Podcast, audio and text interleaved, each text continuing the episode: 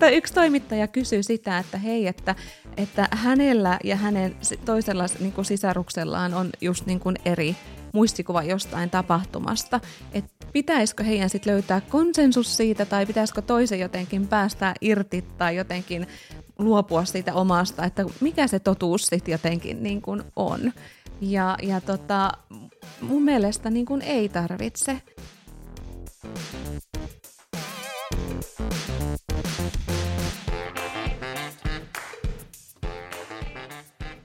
Moikka ja tervetuloa oppimisen psykologia-podcastin pariin. Mä oon psykologi Hanna Siifeen.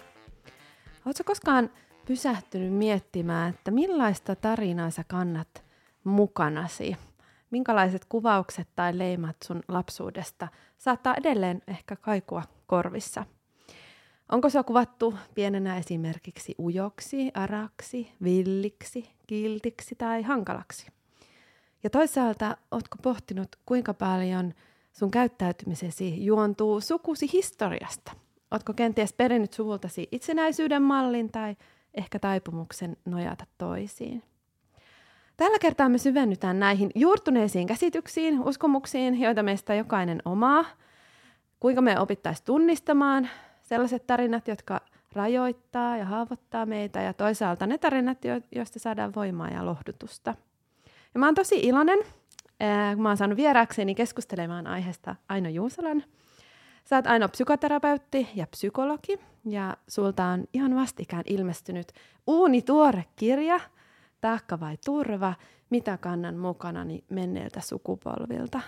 Ihan mahtavaa saada sut vieraaksi. Aino, tästä tulee varmasti kiinnostava keskustelu. Tervetuloa. Kiitos, kiitos paljon, ihana olla täällä ja kiitos kutsusta. Joo, tää on mielettömän kiinnostava aihe ja mä uskon, että tähän niin kuin sillä tavalla pystyy moni samaistumaan. Et, et jotenkin se itsetuntemus on niin kuin kiinnostava teema ja, ja pyrkimys niin kuin ymmärtää itseään. No ja paremmin. Se on, joo, ja se on jotenkin niin ydintä meissä se, että kuka mä oon ja mistä mä tuun. Ja se vaikuttaa aika laajastikin siihen, että miten me toimitaan. Mm. Joo, ja ihan tosi mielenkiintoista päästä nyt syventymään, että mihin kaikkeen se vaikuttaa ja miten niitä tarinoita voi tunnistaa. Voitaisiin lähteä semmoisella isolla kysymyksellä liikkeelle, että, että millainen merkitys niillä mm, suvun tai perheen tarinoilla on ihmiseen? Kyllä mä uskon, että niillä on aika iso merkitys. Totta kai jokaiselle erilainen, me ollaan yksilöitä ja, ja on eroja siinä myöskin, että miten paljon sitä suvun tarinaa on kerrottu. Tai mitä, jos onko kerrottu ylipäätänsä tai onko ihminen itse jotenkin kokenut tarvetta lähteä tutkimaan sitä, että mistä meidän suku tulee, niin totta kai nämä vaikuttaa siihen sen suvun tarinan merkitykseen. Mutta, mutta kyllä on, on merkitystä sen takia, että me ihmiset loppupeleissä ollaan kuitenkin laumaeläimiä ja jollain lailla niin kuin liitytään totta kai siihen yhteiskuntaan, missä me eletään, mutta sitten myös siihen omaan sukuumme. Elikkä me kerrotaan tarinaa siitä, että mistä meidän suku on tullut ja se vaikuttaa paljon myös ehkä siihen, että minkälaisia valintoja me saatetaan elämässämme tehdä, miten me ehkä niin kuin reagoidaan joihinkin asioihin, että ollaanko me vaikka niin kuin, ää, duunareita ja, ja miten se vaikuttaa siihen, että minkälaisiin esimerkiksi koulutuksiin mä vaikka hakeudun elämässäni tai minkälaisia töitä mä sitten lähden esimerkiksi katsomaan. Tai onko mä vaikka semmoisessa suvusta, jossa kaikki on ollut jotenkin niin kuin akateemisesti koulutettuja ja onko mulla sitten mahdollisuutta poiketa jotenkin niin kuin tästä kaavasta. Mm. Että kyllä, kyllä mä uskon, että sillä sil on merkitystä. Mm. Joo. No mitkä on sellaisia ehkä tyypillisimpiä, joita sä vaikka kohtaat sun työssä tai, tai tämän kirjaprojektin varrella, niin sellaisia tyypillisiä ää, minä-tarinoita? No varmaan ehkä semmoinen hyvin tyypillisin minä-tarina on, on just tämä pärjäämisen minä-tarina. Et itse pitää pärjätä ja, ja itse pitää ponnistaa ja, ja muilta ei saa jotenkin pyytää apua, jos nyt niin kuin hyvin karrikoidaan tämä.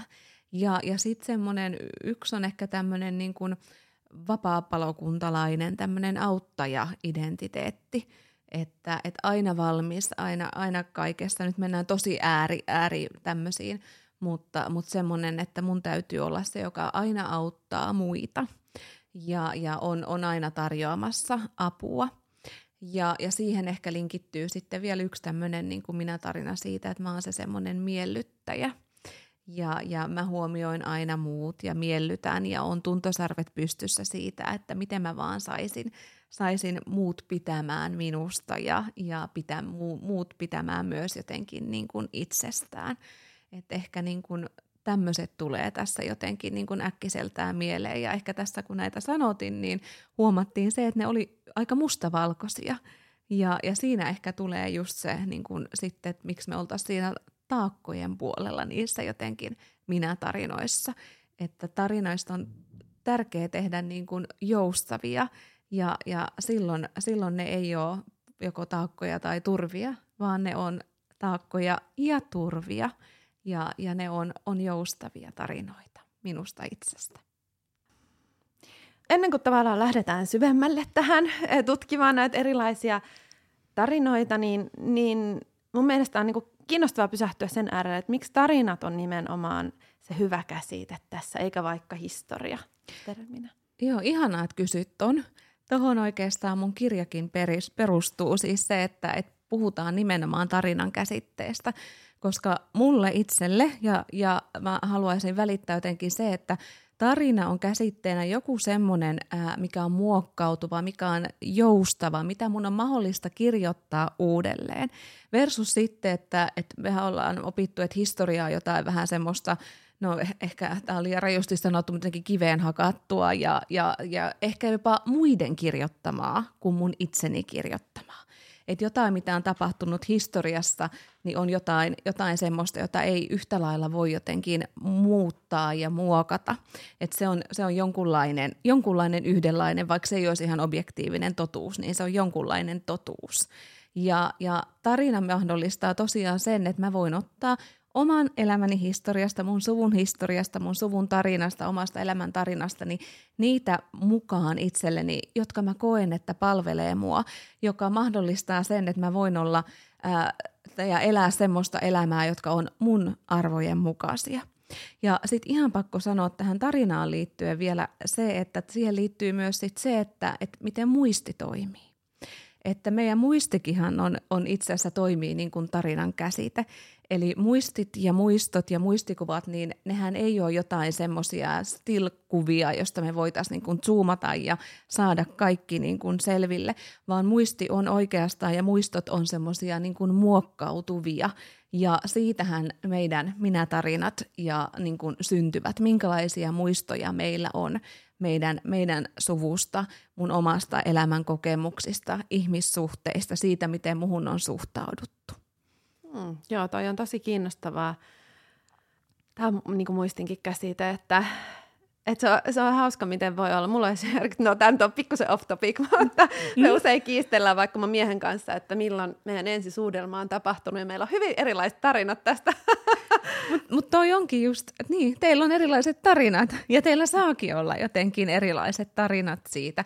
Että musta tuntuu, että mä paljon työ, niin kuin asiakastyössäni teen siis psykoterapiatyötä, niin kohtaan jotenkin sitä, että et, no, et voiko mä jotenkin kertoa tätä, kun mä en muista ihan varmasti, miten se jotenkin on mennyt, mutta se, miten mä sen muistan, niin sillä on vaikutusta muhun. Ja se on ehkä se ydin just siinä, eli se ei se välttämättä, että mä pääsen johonkin objektiiviseen totuuteen siitä, vaan siitä, että miten se, miten minä muistan sen, vaikuttaa muhun ja onko se just semmoinen, mikä jotenkin mua palvelee. Ja sitten toi, että teillä on erilaiset niin kun, muistot ja tarinat siitä niin kun ensisuudelmasta, niin, niin sehän on kertoo vaan meidän ihmisten niin kuin inhimillisyydestä ja, ja mielen toiminnasta siitä, että mehän tullaan niin kuin erilaisina ihmisinä siihen tilanteeseen. Meidän aikaisemmat kokemukset vaikuttaa siihen, että mitä me havainnoidaan siitä tilanteesta, miten me ollaan virittäytyneitä ja, ja tota, sitten kun me lähdetään siitä eteenpäin käymään keskusteluja ihmisten kanssa, niin sitten se jälleen kerran jotenkin muokkautuu. Mutta sitten musta yksi toimittaja kysyi multa siis, ehkä menee taas vähän sivuun, mutta, mutta yksi toimittaja kysyi sitä, että hei, että, että hänellä ja hänen toisella niin kuin sisaruksellaan on just niin kuin eri muistikuva jostain tapahtumasta, että pitäisikö heidän sitten löytää konsensus siitä tai pitäisikö toisen jotenkin päästää irti tai jotenkin luopua siitä omasta, että mikä se totuus sitten jotenkin niin kuin on. Ja, ja tota, mun mielestä niin kuin ei tarvitse. Että jos, jos totta kai niin kun toinen, että on joku semmoinen käsitys, että olisi tapahtunut jotain traumaattista ja sitä ei ole tapahtunut, niin silloin on eri asia lähteä sitä niin kun purkamaan ja työstämään ja, ja mistä tämä ehkä niin kun voi johtua, että mä oon tulkinnut tämän tilanteen näin. Mutta lähtökohtaisesti niin ei, ei musta välttämättä. Sitten on vaan niin kun hyvä todeta, että hei, me muistetaan nämä erillä lailla. Ja mä kunnioitan sun muistoa ja, ja me voidaan myös jakaa sitä. Ja sitten kun me jaetaan, niin sitten se ehkä taas niin kuin muokkautuu se muisto ja siitä tulee jälleen joustavampi tarina sitten. Ja, ja tämä liittyy taas, no niin, minä tarinoin mm. sit niin kuin sitä kautta nimenomaisesti, että kun me niitä jaetaan toiselle, niin oltaisiin avoimia siinä, että, että ne saa myös muokkautua siinä. Että on minä tarinoiden kohdalla myös aika mielenkiintoista lähteä toiselta kysymään, että hei, että miten sä oot mut näkenyt, nähnyt tai miten sä näit mut tässä tilanteessa. Että kun mä huomaan, että kun mä oon niin kriittinen itseä kohtaan vaikka, niin mä tulkitsin, että mä täysin epäonnistuin tässä tilanteessa. Että miten sä näit mut? Mm, joo. Toi on tosi kiinnostavaa noihin minä tarinoihin. Niin kuin onkin kiinnostavaa pureutua. Nyt mä mietin, että puhutaanko me eka suvun tarinoista, että mitä kaikkea tulee sieltä, niin kuin se historiaperspektiivi vai sit sitä oman elämän historian tarinoista. Me voidaan lähteä ymmärryksen kautta, jos me haetaan siitä suvusta. Joo. Vähän semmoista niin kuin starttilautaa. joo, joo, että tavallaan aletaan katsetta vähän sinne pidemmälle ja sitten voi kerjää vähän niin kuin lähemmäs sitä. Joo, ja useinhan se niin kuin itsetuntemus lähteekin siitä, että piirretään vaikka se sukupuu ja katsotaan siitä, että, että minkälaisia kohtaloita, minkälaisia tarinoita siellä on meidän suvusta tai ihmisistä, kuka siellä on ollut ehkä se vahva ja vaikuttava ja, ja onko mä samaistunut tähän ihmiseen ja minkälaisia rooleja siellä on jotenkin niin kuin sallittu. Mm. Joo. No kerro vähän lisää tästä niin kuin yleisesti siitä, että et minkälainen vaikutus näillä nimenomaan suvun tarinoilla on ihmiseen. Ää, no jos lähdetään, aika semmoinen ehkä yleinen mä luulen, mitä moni, moni suomalainen niin kuin tunnistaa ja, ja tota, jos mietitään sitä, vaikka niin kuin ajatustyöläisten, nyt on just niin kuin maailman mielenterveyspäivä ja julkaistiin datoja siitä, että miten me voidaan niin kuin työntekijöinä ja, ja tota, aika semmoinen yleinen niin kuin syy sitten jo, mennä sairas, tai joutua sairas, sairaslomalle tai hakeutua sitten niin kuin lyhytterapiaan, niin on, on vaikka niin kuin ahdistus tai masennus. Ja usein siellä on tämmöistä vaativuutta sit niin kuin taustalla. Ja sitten jos me katsotaan meidän sukuhistoriaa takaperin taaksepäin, niin ei ole kauhean kaukana vaikka meidän sotavuodet kuitenkaan. Siellä on ollut talvisodat ja jatkosodat. Ja sieltä on lähtenyt sit monella suvulla semmoinen, että täytyy niin kuin selviytyä. Ja, ja siellä on paljon tämmöistä, että on oltu, oltu niin kuin vaikka evakossa tai sotalapsina jossain. Ja, ja sitten niin kuin paljon semmoista niin kuin puhumattomuutta niistä kokemuksista, koska on täytynyt selviytyä, on täytyy olla vahvoja. Usein esimerkiksi naiset on ollut sitten ollut niitä, jotka ottaa, ottaa sitten ne niin kuin sodan läpikäyneet miehet kotiin ja, ja lähdetään sitten rakentamaan ja, ja uudelleen sitä niin kuin yhteiskuntaa. Niin sitä kautta voi suvusta tulla hyvin paljon tämmöinen niin kuin pärjäämisen kulttuuri. Ja, ja, ja tota, eilen tehtiin liveä, niin siellä tuli kysymys siitä, että et, et saako hakeutua terapiaan, kun vanhemmat sanoo, että et, kyllä sä pärjäät. Että mähän näen, että sä pärjäät. Mm. Niin, niin tämä pärjäämisen kulttuuri on varmaan meillä niin kuin aika syvässä monessa suvun tarinassa. Ja selviytymistarinathan voi olla ihan ehdottomia tämmöisiä voimavaroja, mutta ne voi myös kääntyä sitten, jos me puhutaan niin kuin liiallisesta pärjäämisestä, niin itseään vastaan sitten. Mm. No miten, jos miettii, että on kiinnostunut tutkimaan itseään, että minkälaisia suun tarinoita minussa nyt vaikuttaa, niin, niin mi- mitä kautta sitä voi niin kuin lähteä tutkailemaan? No yksi ihana tapa on ihan piirtää auki se oma sukupuu ja usein puhutaan siitä, että et piirtäisi auki vähintään niin kuin kolme sukupolvea itsestä lähtien ja, ja tota, kirjata ylös siitä, että et mitä eri ihmisistä on kerrottu, mistä he on tullut. Ja, ja sitten jos on yhtään niin kuin tallella esimerkiksi suvun kirjeitä, niin niitähän on ihana käydä aikaisemmin, kun ei, ei ollut tätä sähköpostia ja so, sosiaalisen median kulttuuria, niin käytiin kirjeenvaihtoon, niin sieltä voi löytyä aika kivoja tarinoita ja samaistumispintoja. Ja, ja sitten totta kai, että jos on elossa jotain niin kuin vanhempia sukulaisia, niin, niin heidän tarinoitaan niin kuin kuunnella. Mm. Joo, ja musta niin kuin, mä luin tuon sun kirjan, joka oli aivan mielettömän kiinnostava ja heräsi niin kuin halu, ja ehkä varmaan se on muhinnut jo pidemmän aikaa, että olisi kiinnostavaa omien vanhempien kanssa. Mulla ei isovanhempia enää elossa, harmillista kyllä, mutta omien vanhempia ja myös omien veljen kanssa niin kuin jotenkin siitä heidän niin kuin kokemustaan. Ja, ja ehkä nyt me ollaan siinä suvussa vielä, ei mennä niin veljiä vielä, mm. jotka kuuluu tähän niin kuin, ehkä lähihistoriaa enemmän, mutta, mutta että niin kuin vanhemmiltakin. Onko jotain kysymyksiä vaikka, että miten, mitä voisi, jos omien vanhempien kanssa haluaa käydä sellaista keskustelua, että saa sieltä enemmän tietoa, niin mistä voisi lähteä liikkeelle? Onko tämä mielestäni semmoista? Äh, joo, siis tota, musta arvokasta on ylipäätänsä kysyä se, että miten he on kokenut, mitä suvun tarinaa on kerrottu. Koska ne voi olla myös semmoista vähän ehkä niin kuin, miten mä sanoisin, ei niin tiedostettua siitä, että mitä me siirretään. Mitä, mitä arvoja meidän suvussa on niin kuin jotenkin pidetty yllä ja, ja, ja tota, onko, ni, onko näissä saanut jotenkin poiketa, mitä on tapahtunut, jos joku on poikennut, miten siitä on jotenkin sitten puhuttu. Et ehkä semmoisten arvojenkin kautta voi olla mielenkiintoista. Ja sitten totta kai omien vanhempien kohdalla sit tullaan jo pikkasen taas lähemmäs just mun omaa tarinaa, niin on se, että minkälainen lapsi mä olin ja, ja tota, miten se vastaa sitä, minkälainen käsitys on mulla itsestään. Mutta on, on musta tosi arvokasta. Meidän suvussa on aina kerrottu tosi paljon tarinoita ja tota, ää, se, se ehkä on yksi syy, miksi on tämän kirjankin äärelle niin kun, ää, asettunut.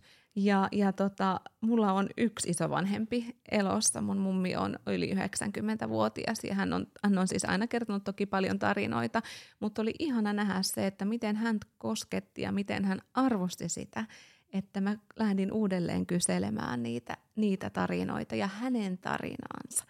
Koska tota, sitten on, on, voi olla niin, että kun hän kertoo sitä omaa tarinaa, niin mä huomaan, että hei, että mähän on, jotenkin kannan aika lailla samaa tarinaa. Ja sitten tietenkin hyvä pysähtyy miettiä, että onko tämä se tarina, mitä mä haluan kuljettaa vaikka mukana. Tai sitten se on just se voimavara, mitä mä kannan mukana. Mm.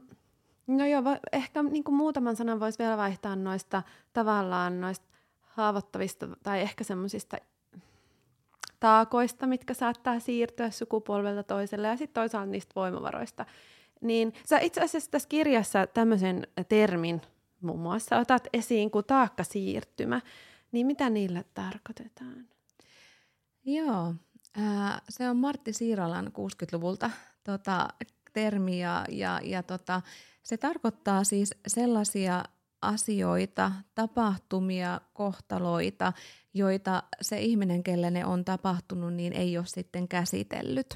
Se voi olla, olla semmoinen esimerkiksi jonkun ihmisen kokema trauma tai suru tai menetys, ja hän ei niitä esimerkiksi käsittele, mutta se siirtyy seuraavalle sukupolvelle esimerkiksi siinä, että miten hän suhtautuu tulev- jälkikasvuun. Hän voi olla vaikka masen, kärsiä masennuksesta, ja se vaikuttaa sit siihen, minkälaisen roolin se jälkipolvi sitten ottaa.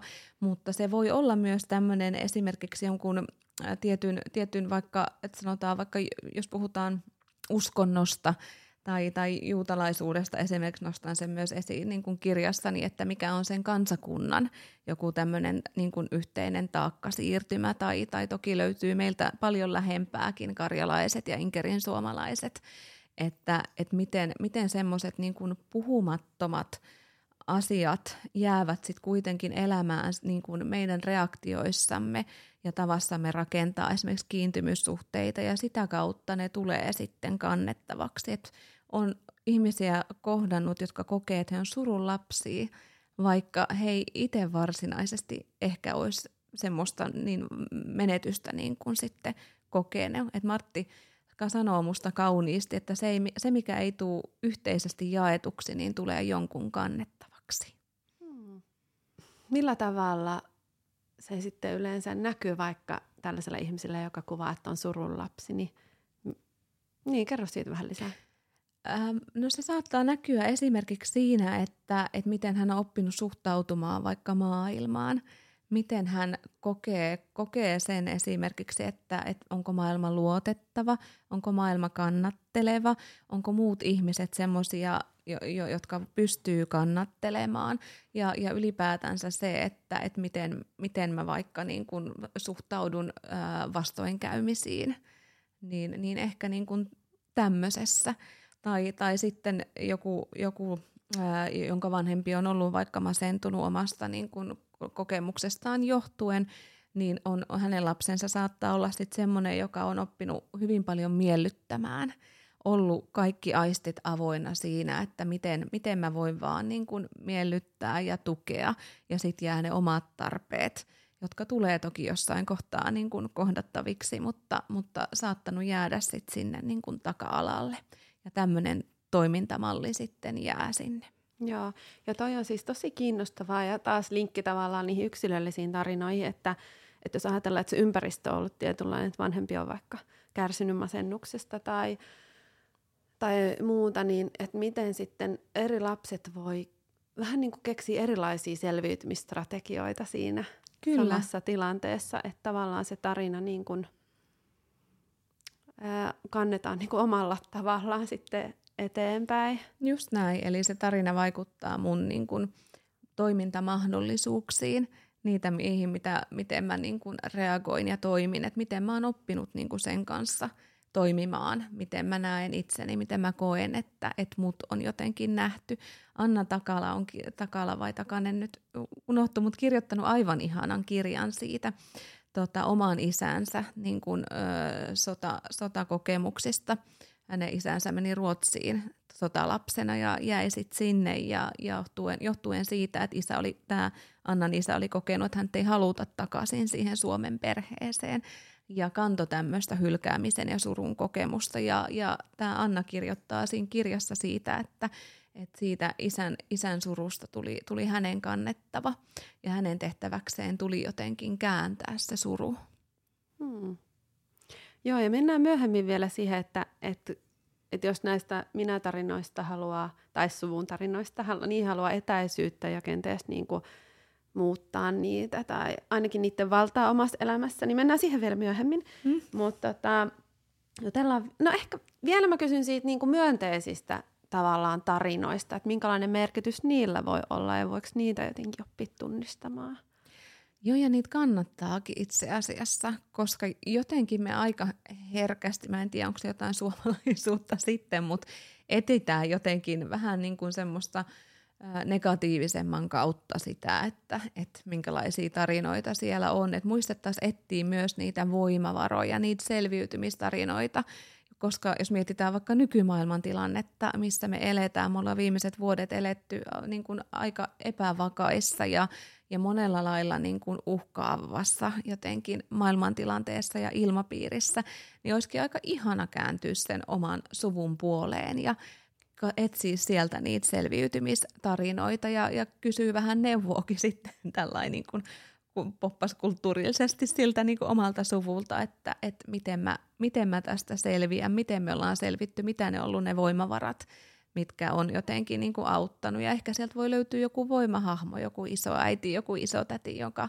voi kuljettaa mukana siinä, joka neuvoo ja tukee, kun mulla on vaikeaa. Hmm. No sitten mennään lähemmäs tätä niin kuin, tavallaan yksilöhistoriaa, että mitä, minkälaisia kokemuksia mulla on ollut elämäni aikana ja, ja minkälaista minä tarinaa mä oon alkanut muodostaa. Ja vähän siihen viitattiinkin jo tuossa aiemmin, että, mutta että kerro vielä vähän siitä niin kuin yksilöllisesti minä tarinoista, esimerkiksi just noista lapsuuden kokemuksista, että, että siellä me aletaan, aletaan ja muodostaa sitä kuvaa itsestämme. Joo, mä ajattelen niin, että minä tarinat alkaa muodostua ihan jo oikeastaan semmoisesta niin kuin kiintymyssuhteesta. Eli, eli silloin puhutaan jo semmoisista vähän niin kuin minä-tarinoista, jotka ei ole niin sana, sanallistettavissa, mutta tulee sitten totta kai myöhemmin meidän sanallistettavaksi. Ja se tarkoittaa niin kun sitä, että miten, muhun, miten mua vaikka lapsuudessa katsottu, koskettu, kohdattu, onko mä kokenut itseni arvokkaaksi, onko musta saanut olla niitä kaikkia puolia, kaikkia tunteita, mitä lapsella on. Aikaisemmin on ollut ajatus siitä, että lapset ei saa näkyä ja kuulua. Ja, ja silloin on ehkä joutunut jonkun puolen itsestään niin kuin sulkemaan, koska sen on kokenut jotenkin vääränlaiseksi tai häpeälliseksi. Eli lähtee ihan jotenkin ihan, ihan semmoisista varhaisista niin kuin kokemuksista, semmoisesta enemmän ehkä ei-sanallisesta tunnepuolen kokemuksista. Ja, ja tota, no sitten mennään siihen, että kun meillä alkaa olla ehkä kielellisiä niin kuin muistoja, Tai, tai semmoista, että me muistetaan niin kuin lapsuudessa sitä, että miten me, mitä meistä on kerrottu, että onko mä ollut, ollut vaikka niin kuin laiska tai ahkera tai, tai kömpelö tai hirveän ujo tai saamaton tai, tai, tai mikä se on, niin tota, sitten mennään niin kuin jo niihin semmoisiin sanallisiin sieltä lapsuudesta tuleviin kuvauksiin. Ja niillä on aika iso merkitys, koska lapsihan ottaa annettuna sen, mitä vanhempi kertoo. Eihän lapsi lähde sitä kyseenalaistamaan ja niin se, niin se on ja se on aina ollut. Ja ei tässä en syytä vanhempia ollenkaan tässä toiminnassa. Mutta lapsen mieli on semmoinen niin kuin aika egocentrinen, niin hän tulkitsee myös sitten asioita niin kuin hyvin puhtaasti siitä omasta näkökulmastaan. Mm. Joo.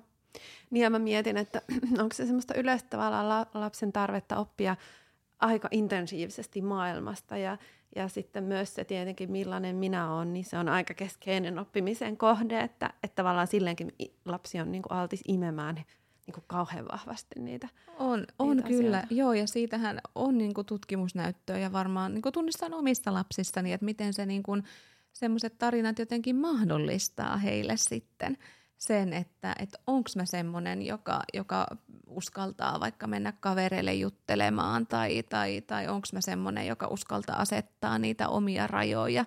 Ja, ja esimerkiksi jos puhutaan lapsista ja minä-tarinoista, niin oppia minäkuvastahan on aika paljon jo niin kuin tutkimusta, että miten se vaikuttaa siihen, että, että onko mun oppia minäkuva semmoinen vaikka, että mä osaan matikkaa. Ja, ja miten se vaikuttaa mun kykyyn, niin sitten niin kun oppia sitä ainetta. Ja sitten taas, vaikka mulla ei olisi semmoista oppia minäkuvaa, että mä osaan, niin onko mun oppia minäkuva semmoinen, että hei, mä voin oppia. Ja, ja muiden avustuksella se on mahdollista. Vai onko se vaan täysin semmoinen, että, että tää ei ole, mä en tätä osaa, mä en tähän pysty. Mä oon epäonnistuja. Mm.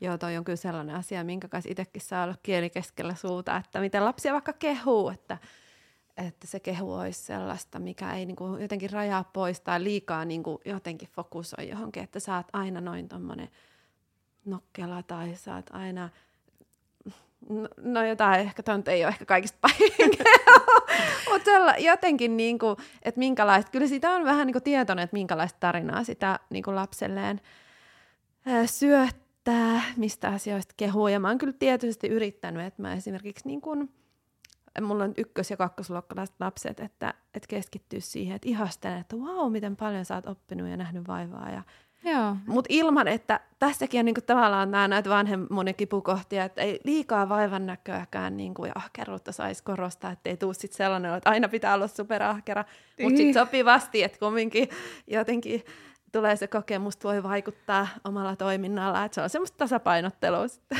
Niin ja tässä tieto lisää nyt sit tuskaa, kun on niin tietoinen tästä, että minkälaista tarinaa sit syöttää niin omille lapsilleen.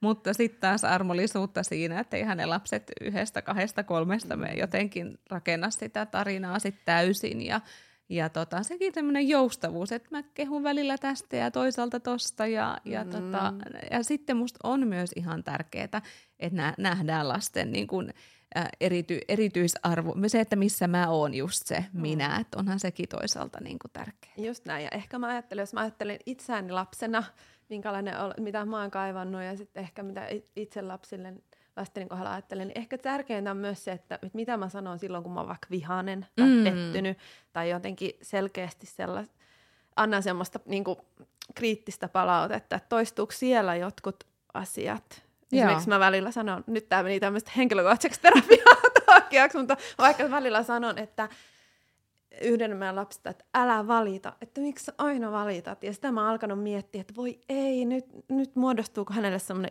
että jotenkin se valittaa identiteetti, että, että se on ehkä sellainen niin kuin ää, tiukka kohta, mihin koen, että kannattaa erityisesti kiinnittää huomiota. Ja tunnistaa, mä voin kompata tota tästä nyt tämmöistä myötätunnosta ja sympatiasta sitä, että et itse just tämmöinen niin kuin aika vaativa itseäni kohtaan ja kannan tämmöistä niin kuin selviytyjän pärjäävän niin kuin tarinaa, niin ai että niin kuin kirpaseeko sitten jotenkin sanoo omalle lapselle, että no ei nyt kaikesta tarvii ehkä niin kuin itkeä tai kitistä, kun itse on, itselle on sanottu se, että ei auta itkumarkkinoilla, mm. että, että, että jotenkin, mutta, mutta toisaalta sitten taas siinä, että semmoinen joustavuus. Mm, niin ja, ja jotenkin mä uskon, että semmoinen niin kuin se lämpö ja niin kuin aiemmin sanoit tuosta kiintymyssuhteesta tai siitä, että, että jotenkin se turvallisuus, kun on siellä pohjalla, niin, niin se on varmaan aika tärkeä niin kuin asia, mikä värittää niin kuin niitä, tietyllä tavalla niitä minä-tarinoita. Että kyllä mäkin näen selkeästi sellaisia itsestäni minä-tarinoita, että, että musta on vaikka tietyllä tavalla sellainen miellyttäjä ja, ja näin. Ja nämä, mitkä asiat siihen on vaikuttanut, mutta sitten mä koen, että vaikka mun ydinperheessä on ollut hyvin semmoinen vahva niin kuin lämpö ja rakkaus, niin, niin se on niin kuin se kannatteleva tekijä tai semmoinen Joo. suojaava. Kyllä. Ja, ja koska ikinä asiat ei mene niin kuin putkeen. Taisikin just kiinnostavaa mun veljen kanssa jutella, että miten hän on kokenut asiat. Mä uskon, että sama ympäristö on vaikuttanut meihin eri tavalla. Joo. Lämpö ja rakkaus veikkaa, että on välittynyt, mutta et sitten kumminkin ne tarinat on niin kuin Kyllä. omia.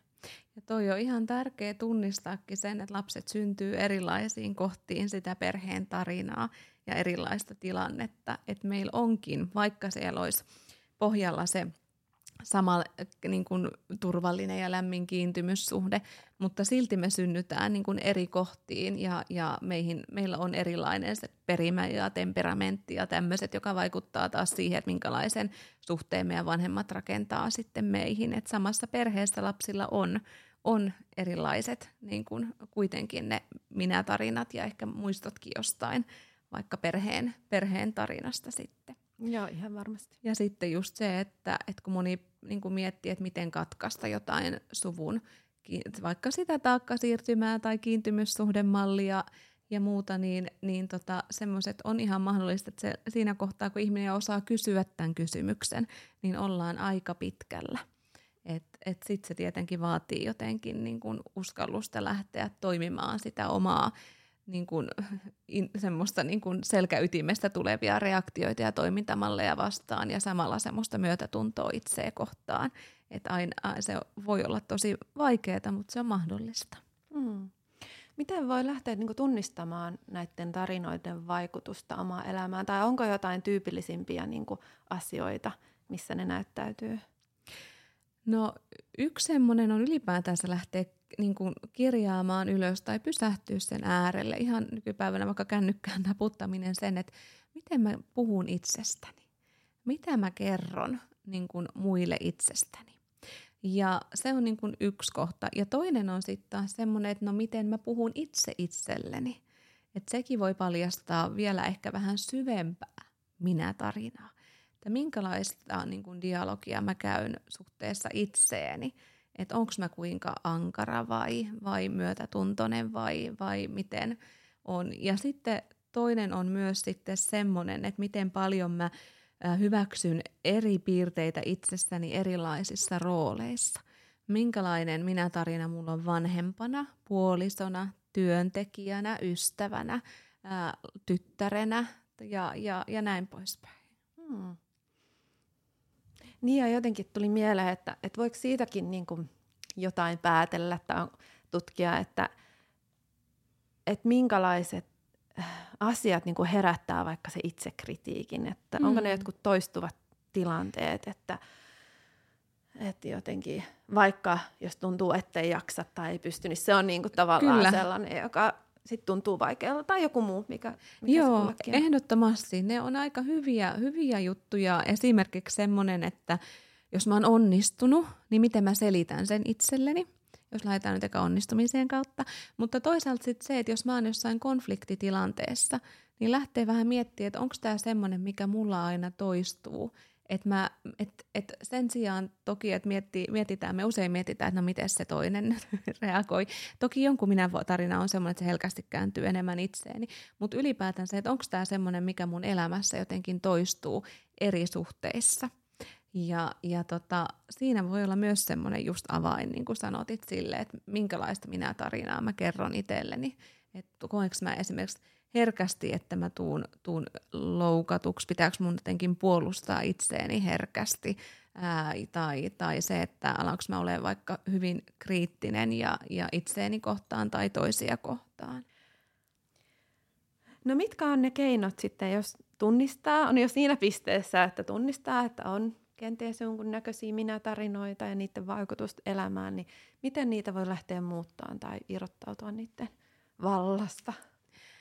Ää, joo, sanotin sen, että on aika pitkällä jo tuossa, jos niin kun tunnistaa, tunnistaa sen. Ja, ja yksi semmoinen kauhean simppeli on, on semmoinen, yleensä kun me lähdetään tekemään jotain muutosta, niin sehän on, muutos on aina jotenkin uhkaavaa ja pelottavaa. Ja se herättää aika voimakkaitakin tunteita, vaikeita tunteita ehkä. Niin jotenkin itselleen niin kun, ö, tehdä selväksi, että et, miksi mä tätä lähden tekemään, että et sit mä pystyn pysymään sillä polulla, saatko kiinni. Mm. Ja yksi semmoinen, mun kirjassakin on semmoinen nelikenttäharjoitus, niin se on aika kiva itselle semmoinen johtotähti. Siinä nelikentässä pohditaan sitä, että mitä hyötyy siitä vanhasta tarinasta on, mikä mut ehkä aina saa pitämään kiinni, palaamaan aina siihen, että mikä se on, mikä siinä niin kuin palkitsee mua. Ja sitten siinä pohditaan sitä, että mitä haittaa siitä on. Ja se on yksi motivaattori siinä. Ja sitten se, että okei, että jos mä lähtisinkin tätä minä-tarinaa muokkaamaan, kertomaan vähän toisella lailla, niin onko siitä, mitä haittaa mulle, mitä hyötyä. Hyödyssä tulee tietenkin jälleen kerran ne motivaattorit.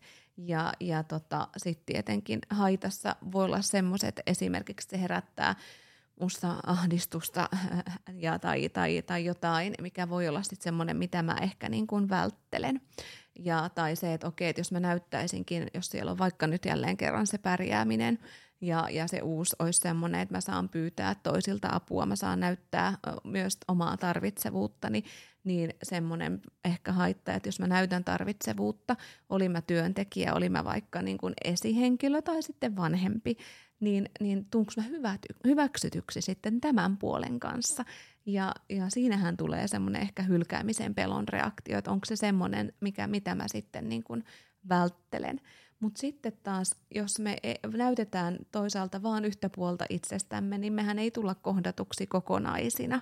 Ja se voi taas haastaa sitä, että miten mä pystyn oikeasti olemaan aidoissa ihmissuhteissa.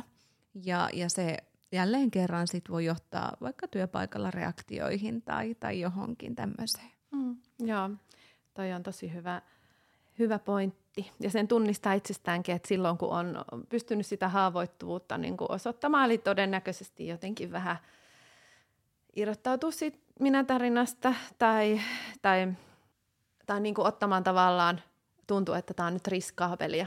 Niin kuin jotenkin, yeah. niin, niin silloinhan se, kun on tullut kohdatuksi semmoisena keskeneräisenä haavoittuvana, niin silloin se yhteyden kokemus, semmoinen hyväksty, hyväksytyksi tulemisen kokemus on kaikista suuri. Että kyllä, joo, just näin. Ja semmoinen ai, aidoin. Mm. Ja, ja se on oikeastaan niin kuin, tosi palkitsevaakin. Ja, ja tota, ää, se, se on vähän semmoista balsamia usein johonkin haavoihinkin, että hei, että mä tuunkin oikeasti niin kuin hyväksytyksi näin. Mm. Ja sitten se tietenkin vaatii jälleen kerran sitä, että sitten mä teen sen uudelleen ja uudelleen. Ja vähitellen mun oma käsitys itsestä, että joo, että mä oonkin tämmöinen ja mä tuun hyväksytyksi myös, myös tämmöisenä. Että eihän pärjäämisestä tarvitse kokonaan päästää irti. Se voi viedä tosi pitkälle, mutta sitten kun se menee semmoiseksi liialliseksi itsensä ruoskimiseksi, niin sitten se taas jotenkin niin kun kääntyy itseään vastaan. Että et saa olla niitä niin kuin monia puolia. Et ihmisellä on aika haitallista, jos me pidetään vaan yhdestä puolesta kiinni. Et aika hyvä esimerkki on nämä lumikkia seitsemän kääpiöistä. Kääpiöistä sanottiin vaan, että sä oot jörö ja sä oot viisas ja sä oot, mitä niitä nuhanenät ja muuta, mitä nyt olikaan se nuhanenät ihan tähän istu. Mutta, mutta joka tapauksessa, että sehän oli aika lokeroitua jotenkin. Että se ei, ei mahdollistanut sitten niin kuin monipuolista toimintaa. Ja, ja sitten jälleen kerran yksi tärkeä. Mennään taas arvojen puolelle. Eli jotenkin niin kuin sen miettiminen, että mahdollistaako tämä mun minä-tarina mun arvojen mukaista elämää? Mahdollistaako se mun vaikka, jos mä haluaisin edetä töissä, hakea jotain työpaikkaa, hankkia itselleni vaikka elämänkumppanin, niin auttaako se, tukeeko se sitä? Entäs sitten, että onko tämä minä-tarina semmoinen, kun mennään vaikka vanhemmuuden puolelle, mitä mä haluan välittää omille lapsilleni? Tähän on hyvä lopettaa. Kiitos paljon juttuseurasta. Tämä oli tosi mielenkiintoinen keskusteluhetki. Lisää löytyy Ainon kirjasta, Taakka vai turva. Sieltä voi lukea lisää ja hyviä tehtäviä, kiinnostavia tarinoita, minkä kautta pääsee syventymään teemaan lisää. Mutta nyt mä kiitän sua Aino tästä superkiinnostavasta juttuhetkestä. Kiitos paljon. Kiitos paljon.